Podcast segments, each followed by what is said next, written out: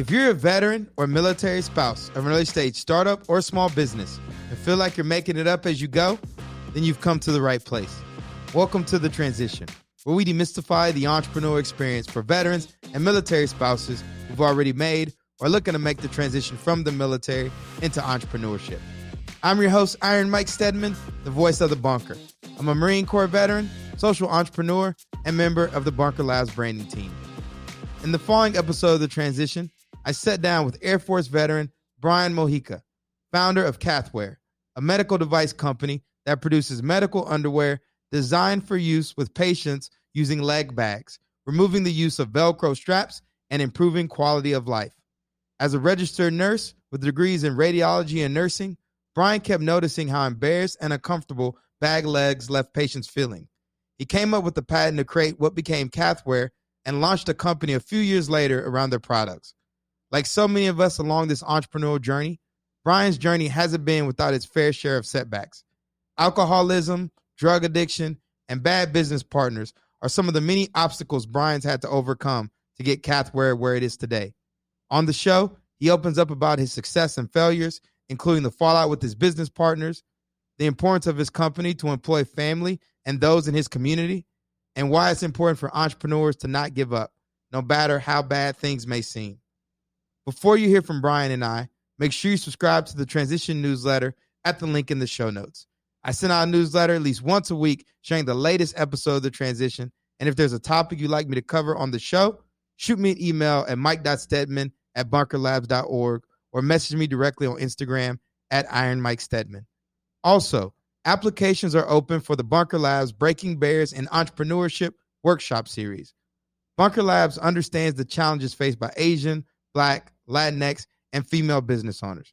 To better equip these historically underserved communities, they've created an eight week workshop designed for early to growth stage businesses that provide access to business tools, resources, capital opportunities, mentorship, and a strong peer network. You can apply today and start breaking barriers at the link in the show notes. This episode of The Transition is brought to you by the MetLife Foundation and their commitment to supporting veteran and military spouse entrepreneurs. In addition, the foundation also provides mentorship and financial health resources to veterans and military spouses transitioning into the workforce. As always, I hope you enjoyed today's show and that accelerates you on your own entrepreneurial journey. Brian, welcome to the bunker. What's going on, my brother? Everything is going on, man. What's up, Iron Mike? Trying to get like you, man. Out here living the entrepreneurial dream. It is. It is a dream, and you know what, man? It it doesn't stop. It just keeps unfolding. I, I like the way you presented that. So I hit Brian up on LinkedIn, y'all, to get him on the podcast. I've actually been trying to get Brian for a minute. Um, I found out about you by way of Hofstra, the Veterans Venture Challenge. Um, I know you were a finalist in that competition, and uh, the team over there had nothing but good things to say about you. And we connected on uh, LinkedIn a few months ago, probably eight or nine months ago, and just kind of been messaging back and forth. And uh, real excited to finally get you on the show because you wrote a book, you got a great company, and you've been in the hustle. So uh, it's a pleasure to have you here. Awesome, awesome. Thank you. We we actually won first place at the at the Hofstra event, and um, that was that was a dogfight, and I, I was just very thankful to come out victorious through that. I, can't even begin to tell you on how important those accelerator programs are, the knowledge that you gain from them. I highly, highly recommend any entrepreneur that is is is thinking about, you know, starting a business. We should never not start because we don't have money. There's always money. There's always somewhere. What what we don't have is the vision. You know, Yeah. the money shows up. The vision is not guaranteed. And how much did you earn through uh, Hofstra? That was 50k. That's a that's real money. That's real seed capital. Yo, right let there. me tell you something. I mean, Yeah. Where I'm from, that's a lot of money. Maybe somebody hits 50k and they're like, "That's nothing," but that was that was life, man. We we were able to not have to eat off of food stamps for a little bit. Let me tell you that. yeah, I won uh, a twenty five thousand from the StreetShares Foundation. I know how much of a game changer that was for me. So I can only imagine that fifty k. But that is great, you know, having access to these type of programs. It is. Now- it is. And um, for for for us, we were able to take that 50k, invest most of it into marketing. The uh, inventory as well. We updated it. I mean, we you know we kept struggling trying to keep inventory in house, so we'd have orders, no units, or we'd have units, no orders. So we really took put that 50k and put it to good use, you know. And and it's it's it's just it takes you to the next lap. You know, it's not yeah. the end all be all. It just gives you life. And you're right, man. That was a doggy dog competition because you had some really really talented um uh businesses run by veteran entrepreneurs and, and military mm-hmm. spouses in that space. So, mm-hmm. you know, a lot of people that we've had on this podcast, at ease rentals, you know, um, God knows who else. Yeah, it's it's not it's not um when I started seeing the answers coming through, you know, in the in the thread where you have to like put everything in, I was like, man, like man, I don't have an answer like that for that question or things like that. But that's why I like being around people.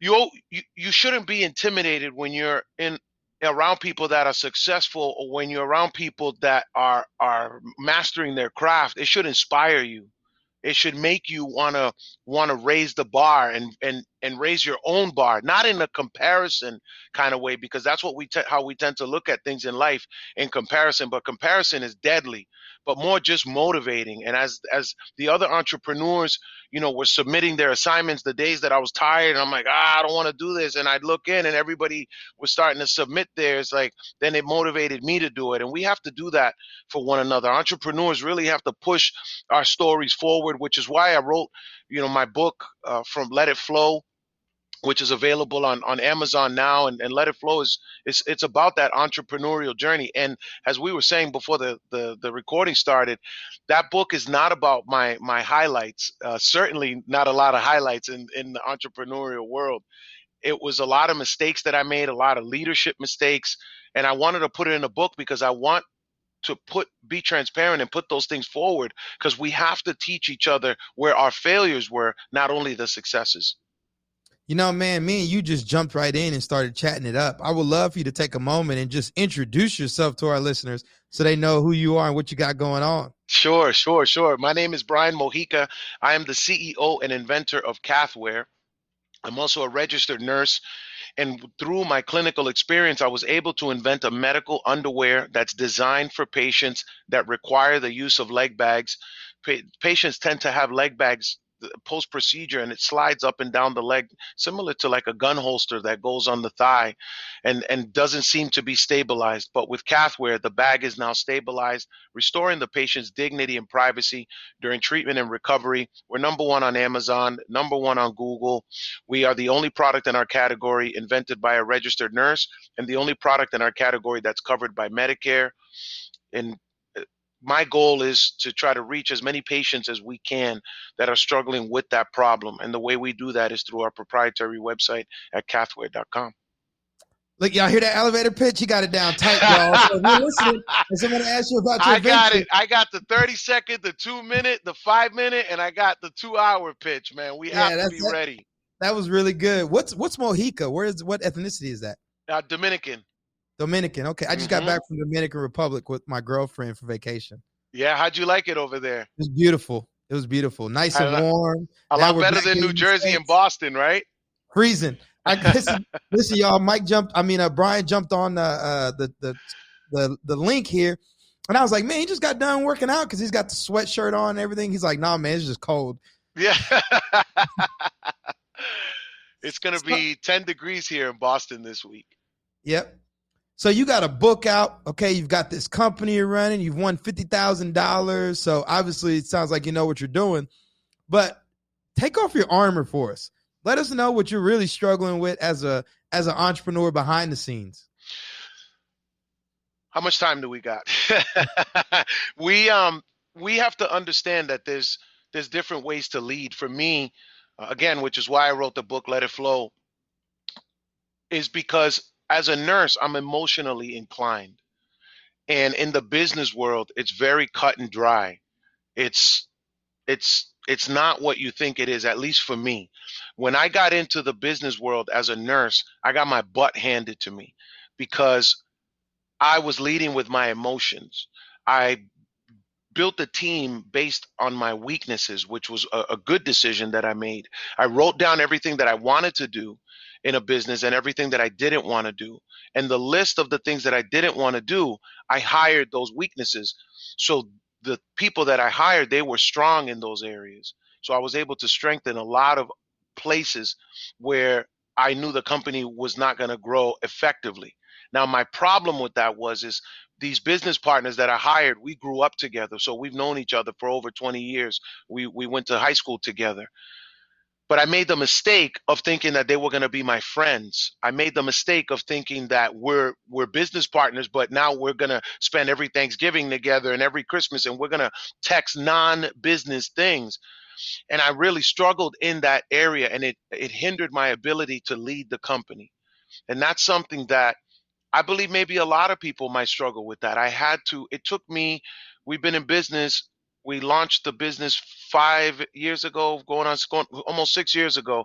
And it took me three and a half years to realize that my business partners, they were not my friends, that they were just that. They were my business partners. And once I was able to transition my brain into looking at things more cut and dry, I was able to effectively lead better. You know, um, a lot of times we don't realize that though. You know, everybody's like, "Oh, we're just gonna go in, go into business with our boys," but that's hard to maintain a relationship with because you're really getting married to each other, and you start to have resentment towards each other. So it's like, how are you my friend when you say you're gonna get this done and it's not done yet, and now all you're doing is festering. You know, yeah. so you don't want to talk about friend stuff. You're like, man, you don't you don't respect me because this is my livelihood here, wow. and this is not done. Yeah, that's exact. I mean, you're you're saying exactly what happened. You know, at, at Cathwear. I mean, and I even had to part ways with with three of them. Um, the last one was at the end of end of the year, and it was just you know for a, a multitude of things. You know, not, none that I'm going to share now, but you know, you got to keep going because the vision is yours. You know, you have to be the motivating factor. Like nobody's going to pat me on the back. Nobody's my cheerleader.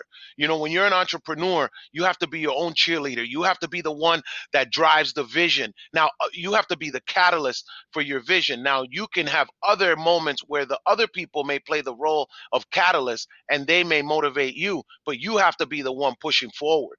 And I mean, our parents know each other. Like that's how long we've known one another you know, and to I started taking things personal. Like, you know, if I, I, used to, because I'm a nurse, so when you're working on the floor, we're always like telling each other, you know, words of affirmation. And man, I really appreciate what you did today. That was really nice what you did for that patient. You know, thank you for doing that because that, so I would always do that throughout the day, you know, through text. I'd be like, hey, man, I love you, bro. Great week this week. And, you know, just thank you for whatever. And there would be no reply. And because I was not able to to separate essentially the game from the truth, right? I started getting offended by it. But like, man, I texted you. I told you that I loved you, man. I, I, texted you. I told you good job. And the responses that I would get was, I don't need you to tell me that I did a good job because I can see what I did. Or I don't, I didn't, I didn't, I don't need you to tell me that I'm doing a good job because I know my value. I know my worth. And I, I understand 100% what that means. And that's the business world like it's black and white. Like i can see that i generated this much progress so i know that that's good. I don't need you to tell me that that's good. Got it. Well when you were separating from your business partners were you able to walk away amicable? What was this process like? Uh it was it it was not necessarily as amicable as as I would like it. I mean, it is what it is. You know, at the end of any relationship, you always learn more about somebody than you do at the beginning. Right. Um, COVID, we launched right before COVID, and just like everyone else in the world, we, we were set back. And I'm I'm just by the grace of God, man. I'm still alive in this business journey. Uh, we saw growth in sales when the hospitals were completely shut down so we knew that that was a sign that we were going to be successful. It just so happens that what what ended up transpiring is that everybody's timeline because of COVID was exposed. So I thought the timeline was when we get there. Other people's timeline was no now or or whatever. And it's hard because you know nobody's getting paid. You know it's sweat equity. You know we're not able to to do the things that we want to do. You know, well, you said you were going to wash the dishes, and you know, yeah, but I meant to vacuum the rug, type of thing. And it's not easy. it's not easy. So it was it amicable? Yeah, I mean to some extent, but at the end of a relationship, you know, things are always said and, and things get really tense. But I I'm okay with where I am now because I I work well under pressure. Some people don't. I work extremely well under pressure in the military. They, you know, the the the theme is across all of the branches is adapt and overcome. So I'm in the middle of the ocean. I'm not going to drown. So I just got I just got to keep swimming, even if you got to lay on your back and float for a little bit. Well, I appreciate you sharing because this is valuable insight that our listeners need to understand about who you're getting into bed with you know, who you're bringing on your team because at the end of the day, you're going to war with these individuals, right? And it might you might not be getting shot at by bullets, but you're responsible for people's livelihood. You know, um, this is life. We only have one life to live, and so you're gonna be spending a lot of time working together. So just be intentional about who that is, and don't take that process uh, for granted. You know, my business coach says I don't give up equity and I don't do partners, and here's why. And he's already dealt with that, you know, in the past. Um, you know, relationships going sideways, really, really close relationships. So just something to think about. And now we've got guys like Brian who you can reach out to and talk to, you know, about those kind of things because it, it really is important. Now, yeah, absolutely. We- Mike, you said you, you brought up a good point there. Um, you know, about picking picking your your business partners wisely.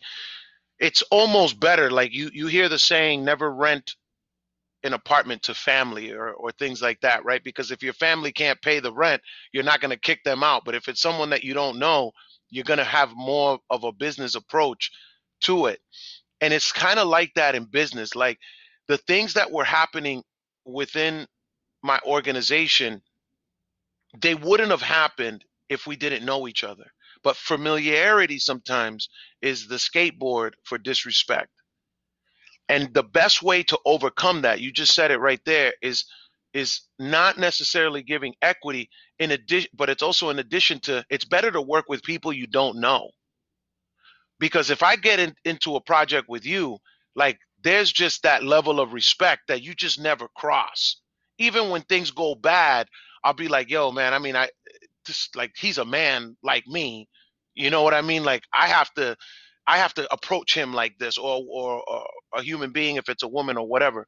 But when we grew up together, you're like, ah, man, I, yo, I, I remember that time you got punched right. in the face in the parking lot. You know, when we was we was a kids. So that familiarity starts to muddy the waters there. Yeah, no, that's a great point. Having those boundaries and establishing them. That's the word. So as we continue with your story, and I'm excited to hear about you know how you even came up with Cathwear, I got to go ahead and acknowledge what's bringing us here today, and that's Bunker Labs, a national network of veteran and military spouse entrepreneurs dedicated to helping the military community, connected community start their own businesses. We're committed to seeing that every entrepreneur in the military connected community has the network tools and resources they need to start their own business. You can learn more by visiting our website www.bunkerlabs.org. Now, Brian, I got to ask you, when did you get connected to these veteran um, organizations or veteran entrepreneurial ecosystem? Correction. When I got onto LinkedIn, that was that was one of the best business decisions I ever made. I thought that LinkedIn was a place where people just went to look for work. And there was a lead that I was trying to follow up on that I lost contact with, and I Googled her name and I saw that she was on LinkedIn. So I set up my LinkedIn profile and updated it in order to reach out to this person. And then I just started bopping my head around. I started seeing all these other just successful people. It's not what I thought it was. And the network that I built on on LinkedIn, it's it's it's it really helped me a lot and i was able to connect with you i mean with so many other people and a lot of referrals came from you know people that i met on linkedin but that's that's where I really met a lot of veteran, a lot of veteran entrepreneurs, you know, doing things like the the Hofstra challenge and all of that. Um, they did a really good job of promoting it. You know, when any anytime I see a connection request come through and the you know person has stated in their profile that they're a veteran, like I immediately accept it. You know, whether there's a any possible synergy there or not. Yeah, you know, it's important for us to have community. It's important for our mental health, encouragement, because there are days you're going through it. And, you know, I was thinking about like, man, who are my friends these days? Who I find myself really hanging out with and spending time with. And it's really a lot of people in the, the veteran entrepreneurial community. veterans and military spouses within Bunker Labs that I, you know, hang out with or that I'm jumping on podcasts with. And uh, it's it's really a competitive advantage that we have to be able to have so many people out there looking out for our behalfs, you know, that we could connect with, support, etc. Yeah, yeah, and and that's the way it's supposed to be, right? I mean, in the military, that's that's kind of how it is. Like, there's no black, there's no white, there's no Asian, there's no Indian. Like, that's that's just your comrade. And and in the business world, we need to understand that we need one another, even if it's something like a podcast that somebody shares a story and you can hear it.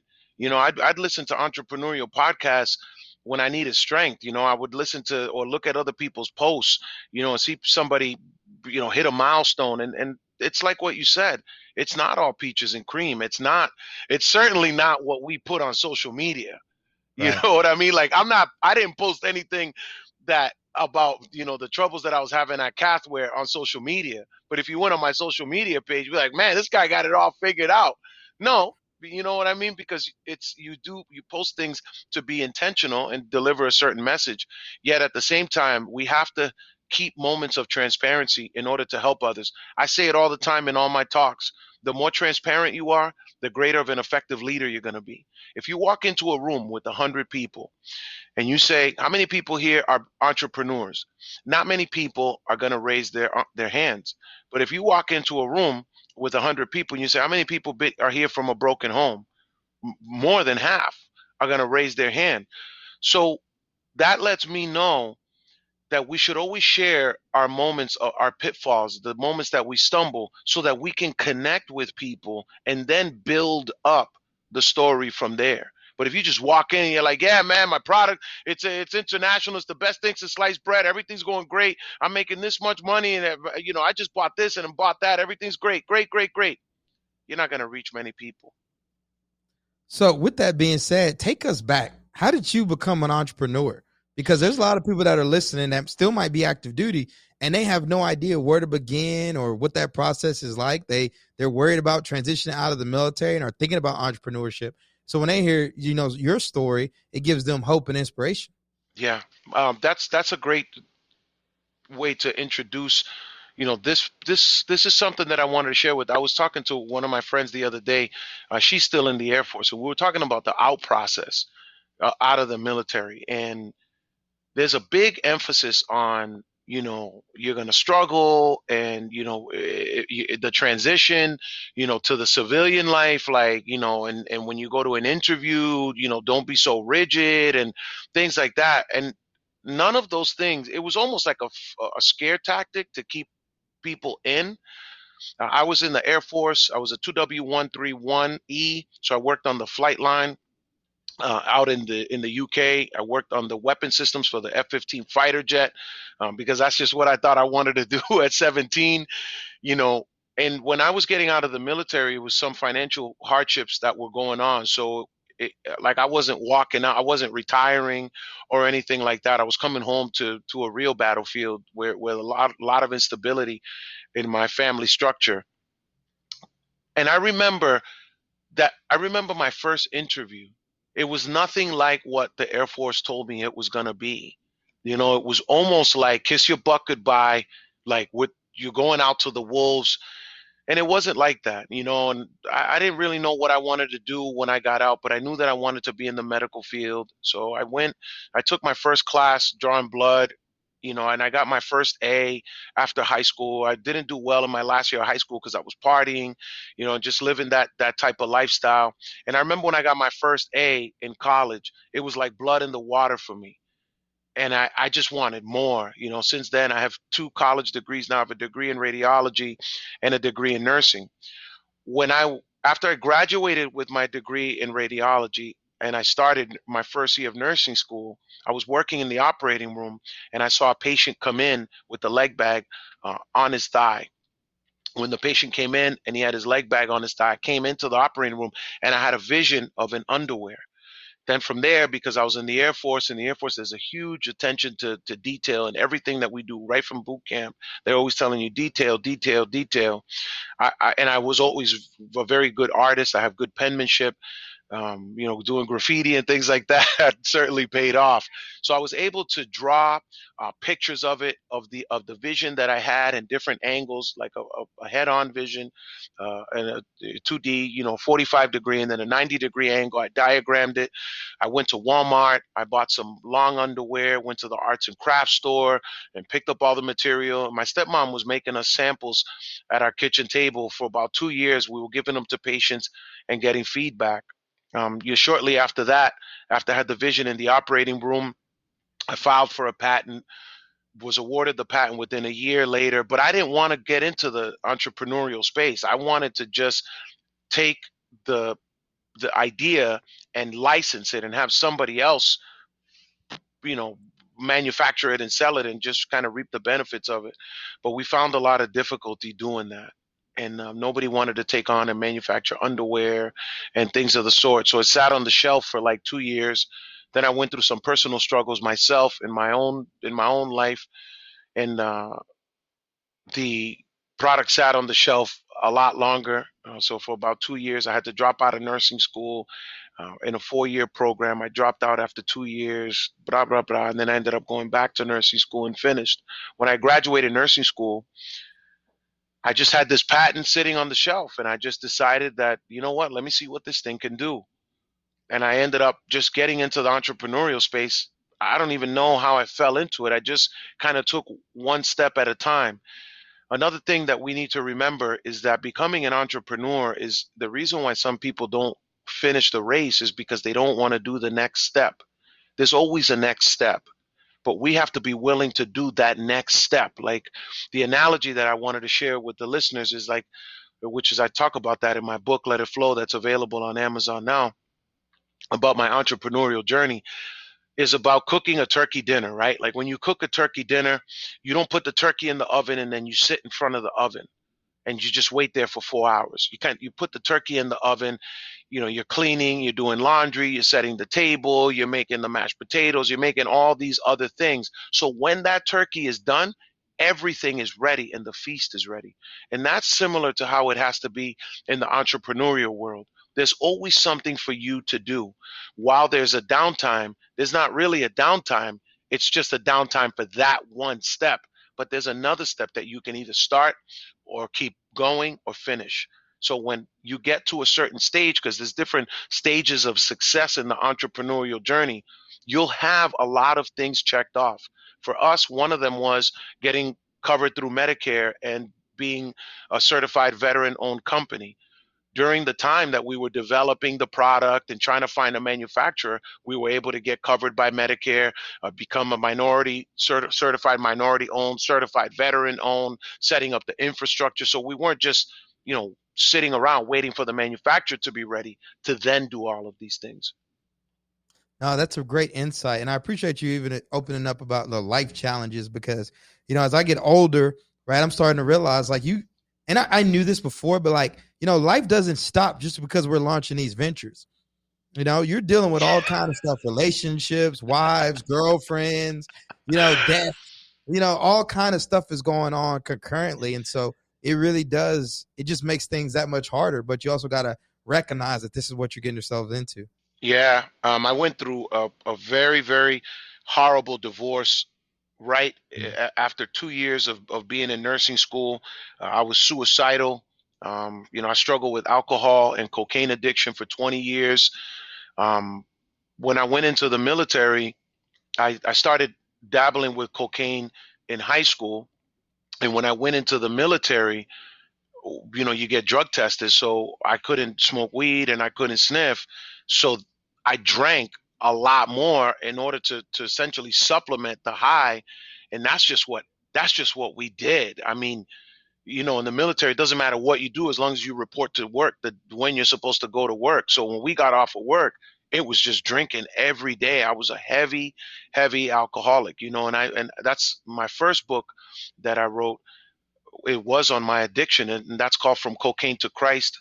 Uh, that's also available on Amazon. I wrote that book um, two and a half years ago because I wanted to be transparent and try to help a lot of veterans that may be struggling with addiction, maybe struggling with suicide, which it's it's something very very real, you know, and overcoming all of those things really helped me understand that I can overcome things in the entrepreneurial world. But you know, nobody, no, you don't really plan for those things. You know, when I started nursing school, I didn't realize that, you know, I, I had some criminal charges as well. So when those criminal charges were placed, I, I got kicked out of nursing school because you can't have any open charges while you're and you because you won't be able to pass the CORI. Like those things really exacerbated my depression. They really kicked in my addiction into high gear. You know, sitting in front of a judge, you know, and, and wondering if I was going to go to jail. Like those things, they really take a toll on your mind. You know, and and but again, you know, you adapt and overcome. You know, you adapt and overcome, and and that doesn't stop, especially when you enter into the entrepreneurial world.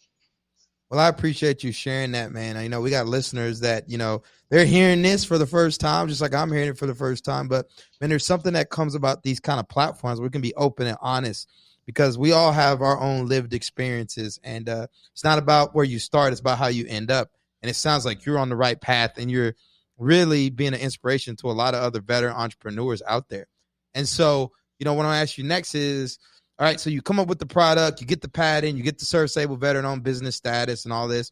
When, at what point did you feel like, okay, Cathwear is a real business?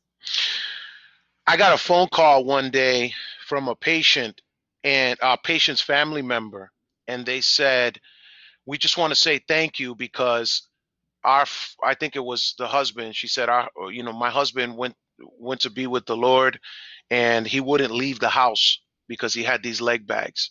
He had a stage four renal cancer. And she said, We wanted to go on one last vacation and we he wouldn't leave until we found your product. And he was able to leave the house and we were able to spend one more vacation with him. And I, I remember I hung up the phone, man, and I was just in tears because you kind of start this stuff out and you know you you don't you don't there's no there's no monetary compensation for it. So something needs to motivate you. And my motivating factor is listening to the reviews of patients, patients that call our website, um, you know, the the reviews on Amazon that people say, you know, like I mean, it, if you read the reviews on Amazon for Cathwear, it sounds like I paid these people to say it because it's a perfect review.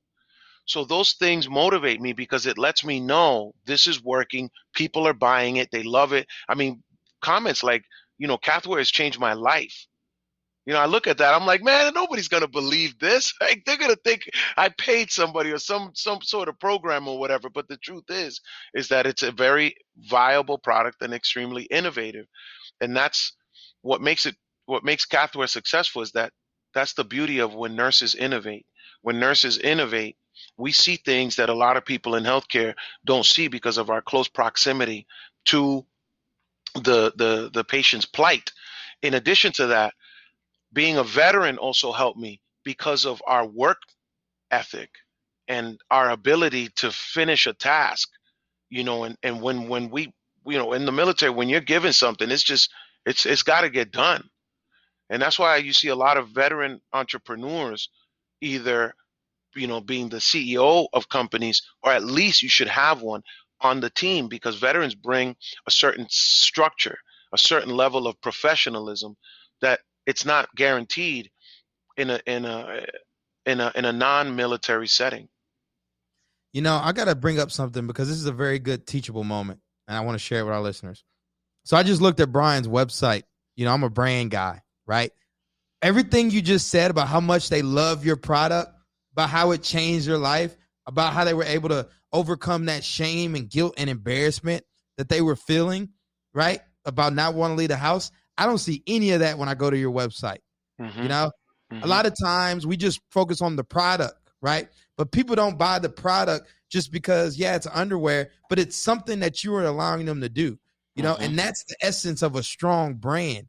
Really kind of tapping in like, what is the real underlying thing here for someone?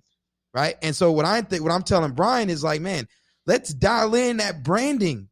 Like that is that that's a moat around your business. You know, that's what you're going after. You're going after people that are embarrassed, that feel shame, you know, and you're giving them a sense of pride back. You know, it's not necessarily about just lose the strap. It's about feel comfortable in your own skin with or without, you know, that cathom is it called a cathometer? What is it? What's a the catheter? Word? A catheter. So just something to think about. I wanted to say that word going. Yeah. And then here's another one for our listeners. Brian is embedded in the community that he serves, right? So whenever people start talking about, you know, the lean startup methodology and they're saying, go out there and talk to your customers. Well, Brian's a nurse, right? He sees the stuff happen over and over. You see the shame and the guilt and all the issues that people are dealing with, right? And you're hitting And it so- right on the head. so you've been able to create a product to solve that need, right? Is beautiful because you're the best position. You're in the best position to solve the issue. And Yep. so when we're thinking about launching ventures, it's so hard to go into a space where you have no agency. I just use a big boy word, y'all. I got my master's in American studies, and we talk let about him know. Let him know. Mike. yeah. I didn't know what agency meant for the longest time. They kept talking about it in class, but agency is like, uh, can you see yourself? Right? Like, do you bring uh, uh credibility? Like, does it does it trigger an emotion? You know, like, and so by him having agency is like that's his realm, that's his field of play, right? And now he's he's in a position to create a product or build a business around something that he knows because he's immersed in the space in the community. So just two lessons I wanted to share with our listeners, you know, about, you know, how they approach building their businesses, embedding yourself in the community and really dialing in the essence of why people are buying your product or service. Yeah. Yeah, absolutely. So you already shared with us about partners, okay, and the issues you've had faced there. As you get that phone call and that person tells you, you know, hey, this changed my life, and now you realize you have a real business. Talk to us about how you were approaching scaling up. You know, getting the website going, getting the manufacturing products going. Like, what was this process like? Well, scaling up is where we are right now. Um, it's again, it's slowed down because of COVID, and my goal right now is to just get eyes on Cathwear. Like you can't unsee innovation, right? So once somebody sees Cathwear and you see a patient that has a catheter with a leg bag, you can't like we would be doing a disservice if we don't tell them, hey man, like I went to a a, a state-run veteran facility uh, down in Rhode Island, and it was in the summertime, and there were veterans just walking around with the leg bag around their ankle, like because because I get it, like that bag is sliding up and down the leg. You got to keep tightening it around the thigh, and they're just like, yo, dude, I'm done, man, and I'm wearing shorts, and they're just okay with that. So that lets me know that my next goal is to to get people to see it. So I'm in the process of setting up of an aggressive marketing campaign this year for 2022 and getting eyes on it. I mean, we've signed with a lot of uh, international distributors at this point. We just signed with Cardinal Health. We just signed with Byram Healthcare with some uh, brick and mortar facilities right now. And that's what scaling up the, the stage of scaling up is for us is increasing these purchase orders and then to start growing out essentially getting another nurse that can make more calls and that nurse going to more trade shows i mean those trade shows are clutch clutch clutch because when i go i set up the booth. I, I, I get a mannequin and i set up the mannequin like a patient because i want to educate the people on what my product looks like. And i know that we live in a very you know rush rush you know hurry hurry type of world. So in those trade shows i don't have time to even a, a five second pitch. So I know that I need to set up my booth. So somebody walking by, they can see it and it'll catch their eye enough so that they'll come. If I'm talking to somebody else, that they'll wait. Um, well, those trade shows stopped once COVID hit. And it, it was it was a dogfight, man. Trying to do it through Zoom, I was like, ah, you know, Zoom worked out because we're saving money. We don't have to travel. But when I went to a trade show in Atlanta in October, the MedTrade East, and I was able to meet people face to face again within a week. I had closed three distribution deals. So that's what that's where what's scaling up looks for us right now is So the marketing. ma- I was going to say, so the majority of your revenue is coming from B2B.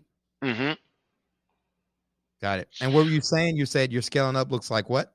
Uh, right now is it the level of scaling up for us is is not only B two B, but even just marketing and uh, getting people to see it. You know we have patients that reach us on on amazon and on our in our and on our proprietary website. But the b2b is better because i'm realizing that it's like it's like churches right? Like you go to any neighborhood in an inner city i guess you should say there's there's a lot of churches and they all have their own people right? They don't really step on each other's toes or whatever whatever. By me going b2b i'm able to really cut out a lot of the the legwork because once I sell to a business, that business sells it to their network. I don't have to go to all of the patients in their network. They can just they'll do it themselves in order to generate the revenue. It's not just that, but there's something called trust too. You know, and when you have that big national brand like Cardinal Health or whoever else, like you said, those names, then that creates a certain level of trust with your product. And a lot of times, right, when we're launching a product, we're trying to build trust because people do business with people they like, know, and trust. So sometimes you got to borrow that trust from other people, and that can even be a client. You know? I like that. I like yeah. that. So when they see you with a, a, a, big brand like that, it establishes a certain level of credibility. So kudos to you for oh, big time. That. As soon as we signed with Cardinal Health and it was finalized, man, I was I was bringing that up every time I was on the phone with somebody. And I'm like, oh, I know you'll be interested with it, Mr. or Mrs. whatever, because Cardinal Health, they just signed us and they're really interested in it. So I'm I'm pretty sure you'll see the benefit like they did. You know, just kind of trying to drop that dime there before I hung up the phone. Now, how many people are on your team these days? Yeah, you're looking at them. Solo dolo? Yeah, me and my wife now. Um, I have some private investors that they they kind of chip in uh, every now and then, but um, I'm I'm gonna do it this year I'm going to run it on my own and try to build it to to where I want it. And you're outsourcing all the distribution? Yeah. Well, no, I mean we do the distribution here. My mom comes to the crib with some of her friends when we get these large orders. You know, they come and and everyone that's associated with my business is from the community that we grew up in. I'm very big on building community. You know, I don't want to make $10 million with somebody that I don't know if I can make a million dollars with people that I do know. You know, and that's just that's just the way that I, maybe somebody else looks at that in a different way. But for me, you know, seeing my mom come here with their friends, you know, and having them bag up, you know, 500, 700 units to ship out, you know, a couple times a month, and you know, they they make a they make a, a little something on the side, and you know what I mean. I get to be able to to to run the business and stuff like that. That means a lot to me. Yeah, I'm so glad you shared that because even in my own entrepreneur journey, I'm starting to rethink of what I always thought social impact was we always think social impact is like, oh, you know, I donate 10% of my revenue to a nonprofit or something. But nah. make no mistake, one thing we can always appreciate as veterans is having access to meaningful work, you know, having access to a paycheck. And when we're able to give people in our communities, whether it's veteran, urban, you know, Dominican, whatever you want to call it, whatever community we're embedded in, nurses, right? There's something to be said about creating economic opportunities for those closest to us. So yeah, kudos to you for recognizing that. Yeah. And leaning into it with your business model. Yeah. Let me let me tell you one more thing, um, Mike. We had an option because the finances have been so tight that we were actually going to try to see if we could have everything um, made in China and bagged in China and sent already packaged.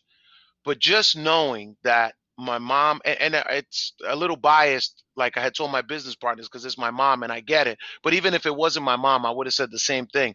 Knowing that my mom and her friends would not be able to come and you know whatever money they little money they make off of it knowing that i was going to take that away from them I, I i i didn't I, it didn't sit well with me. I'm not into politics at all but i understand the whole political landscape of sending jobs overseas and how bad that is and why do we do that.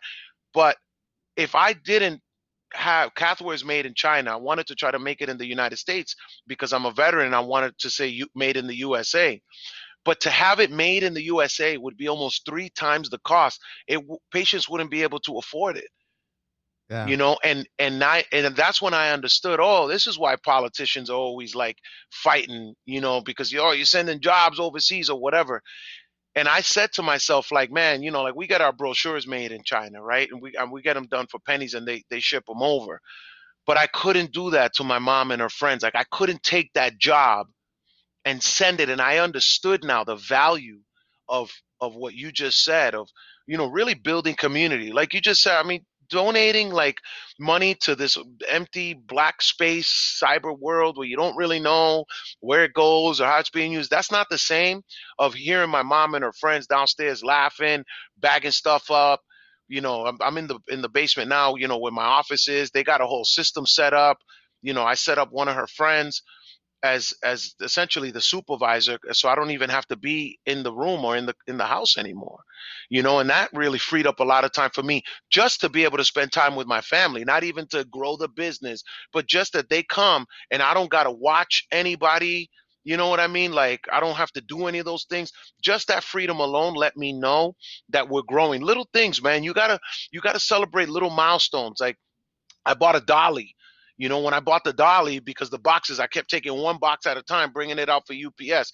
Even just buying a dolly, I think I posted it on LinkedIn, like, yo, this is a milestone. And I celebrated it because that means that if I need a dolly, then I, I I'm to me, that shows like something's happening and you and that's what i meant earlier when you have to be your own cheerleader you know and in the business world it's like it's the the threshold of success is so high yet it's so subjective right? It's like well if we don't make a million dollars this year i'm not going to celebrate. Like that's horrible. Like you got to celebrate like you know down here. And i get it. You know what one thing that i learned is through this journey i was celebrating too long in the end zone you know? Like i remember when we won the hofstra um, Veterans Challenge, you know, that was my first moment where I was like, hey, everybody, great job, you know. And the next day, I was like, all right, so what's next? Where the old me, when I first started this, I'd be like, you know, three months later, like, yeah, you know, I'd be like, bro, it's done, man. Like, mm-hmm. so there's a balance there and this that same balance you have to do it with the milestones you know? When when i close with cardinal health you know i mean i went and celebrated just with, with my wife right? My wife has taken over a lot of the administrative stuff. I went and i took her out to eat. I joke around with her and i'm like you know you're part of the cathwear team so this is essentially a business meeting. But i took my wife out you know we went and we got dressed and we celebrated that contract with Cardinal Health because in my mind, I want to capture my mind and I want to take control of my mind so that my mind is constantly seeing success in my business ventures so somebody else doesn't determine what success looks like to me. I determine it on my own. That's beautiful. And you're right, man. You know, like celebrating those small wins. You know, you get a client, you close a big deal. You know, you don't got to celebrate all week just go take the lady, take your partner out, grab some meal, recognize where you're at because you're always going to be chasing that next thing. There's always going to be something. Absolutely, so absolutely. And if you don't stop and celebrate, you're right. That's a good point. If you don't stop and celebrate, it's never enough. Right. So let me ask you this: as you look towards the future, where do you see where do you see your company? What's your BHAG? What's that big, hairy, audacious goal? Right now, for us, I would like to see Cathwear sold in two years, you know, but not sold just to, to be sold, but sold because somebody sees the value in it and somebody sees that they can take on the mission that I've started and get it to more patients. My goal is to get Cathwear to as many patients as possible and make it the premier choice of doctors, nurses, and caregivers when a patient has is wearing a leg bag. So we've got veteran entrepreneurs and military spouses tuning in from all over the country, all over the world. I want you to leave them with some closing remarks as they pursue their own entrepreneurial journey. And then also let us know how, as a community, we can mobilize ourselves and help you win. Where can they find you at? And, you know, what can we do to help you accomplish that goal? That's awesome, man. I've been asked that question before, and my answer is very short don't quit. Just don't quit. Like, don't quit. I cannot emphasize on how, there's so many people that invent products and they quit and somebody else invents it. There's so many people that start a business and they just quit for whatever reason they quit, but you can't quit. You have to just do that next step. It, it doesn't matter if there's a million steps. It doesn't matter if the steps never stop but just do that next step that will get you to the next goal. Celebrate your milestones, as small as, as they may be.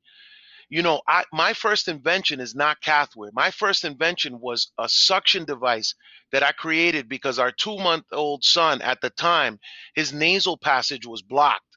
And I went into the operating room and I took some suction tubing off the wall, like the, the suction that the dentist uses, but this one is a little bigger.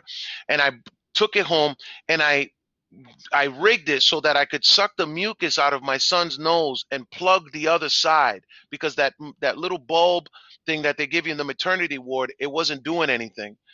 And I said, man, I should put a motor on the end of this with like different settings for suction. And so what I did was is the biggest mistake you can make when you have a vision is ask other people about it is and seek validation so I started asking people in my life at that time. People were making fun of me, telling me it was a stupid invention. I showed it to our, uh, our son's pediatrician at the time, and she was the biggest discouragement because she said, "Oh, it's it's not going to be uh, uh, FDA is not going to approve it. It's going to be thousands of dollars, and the patent process is going to take too long."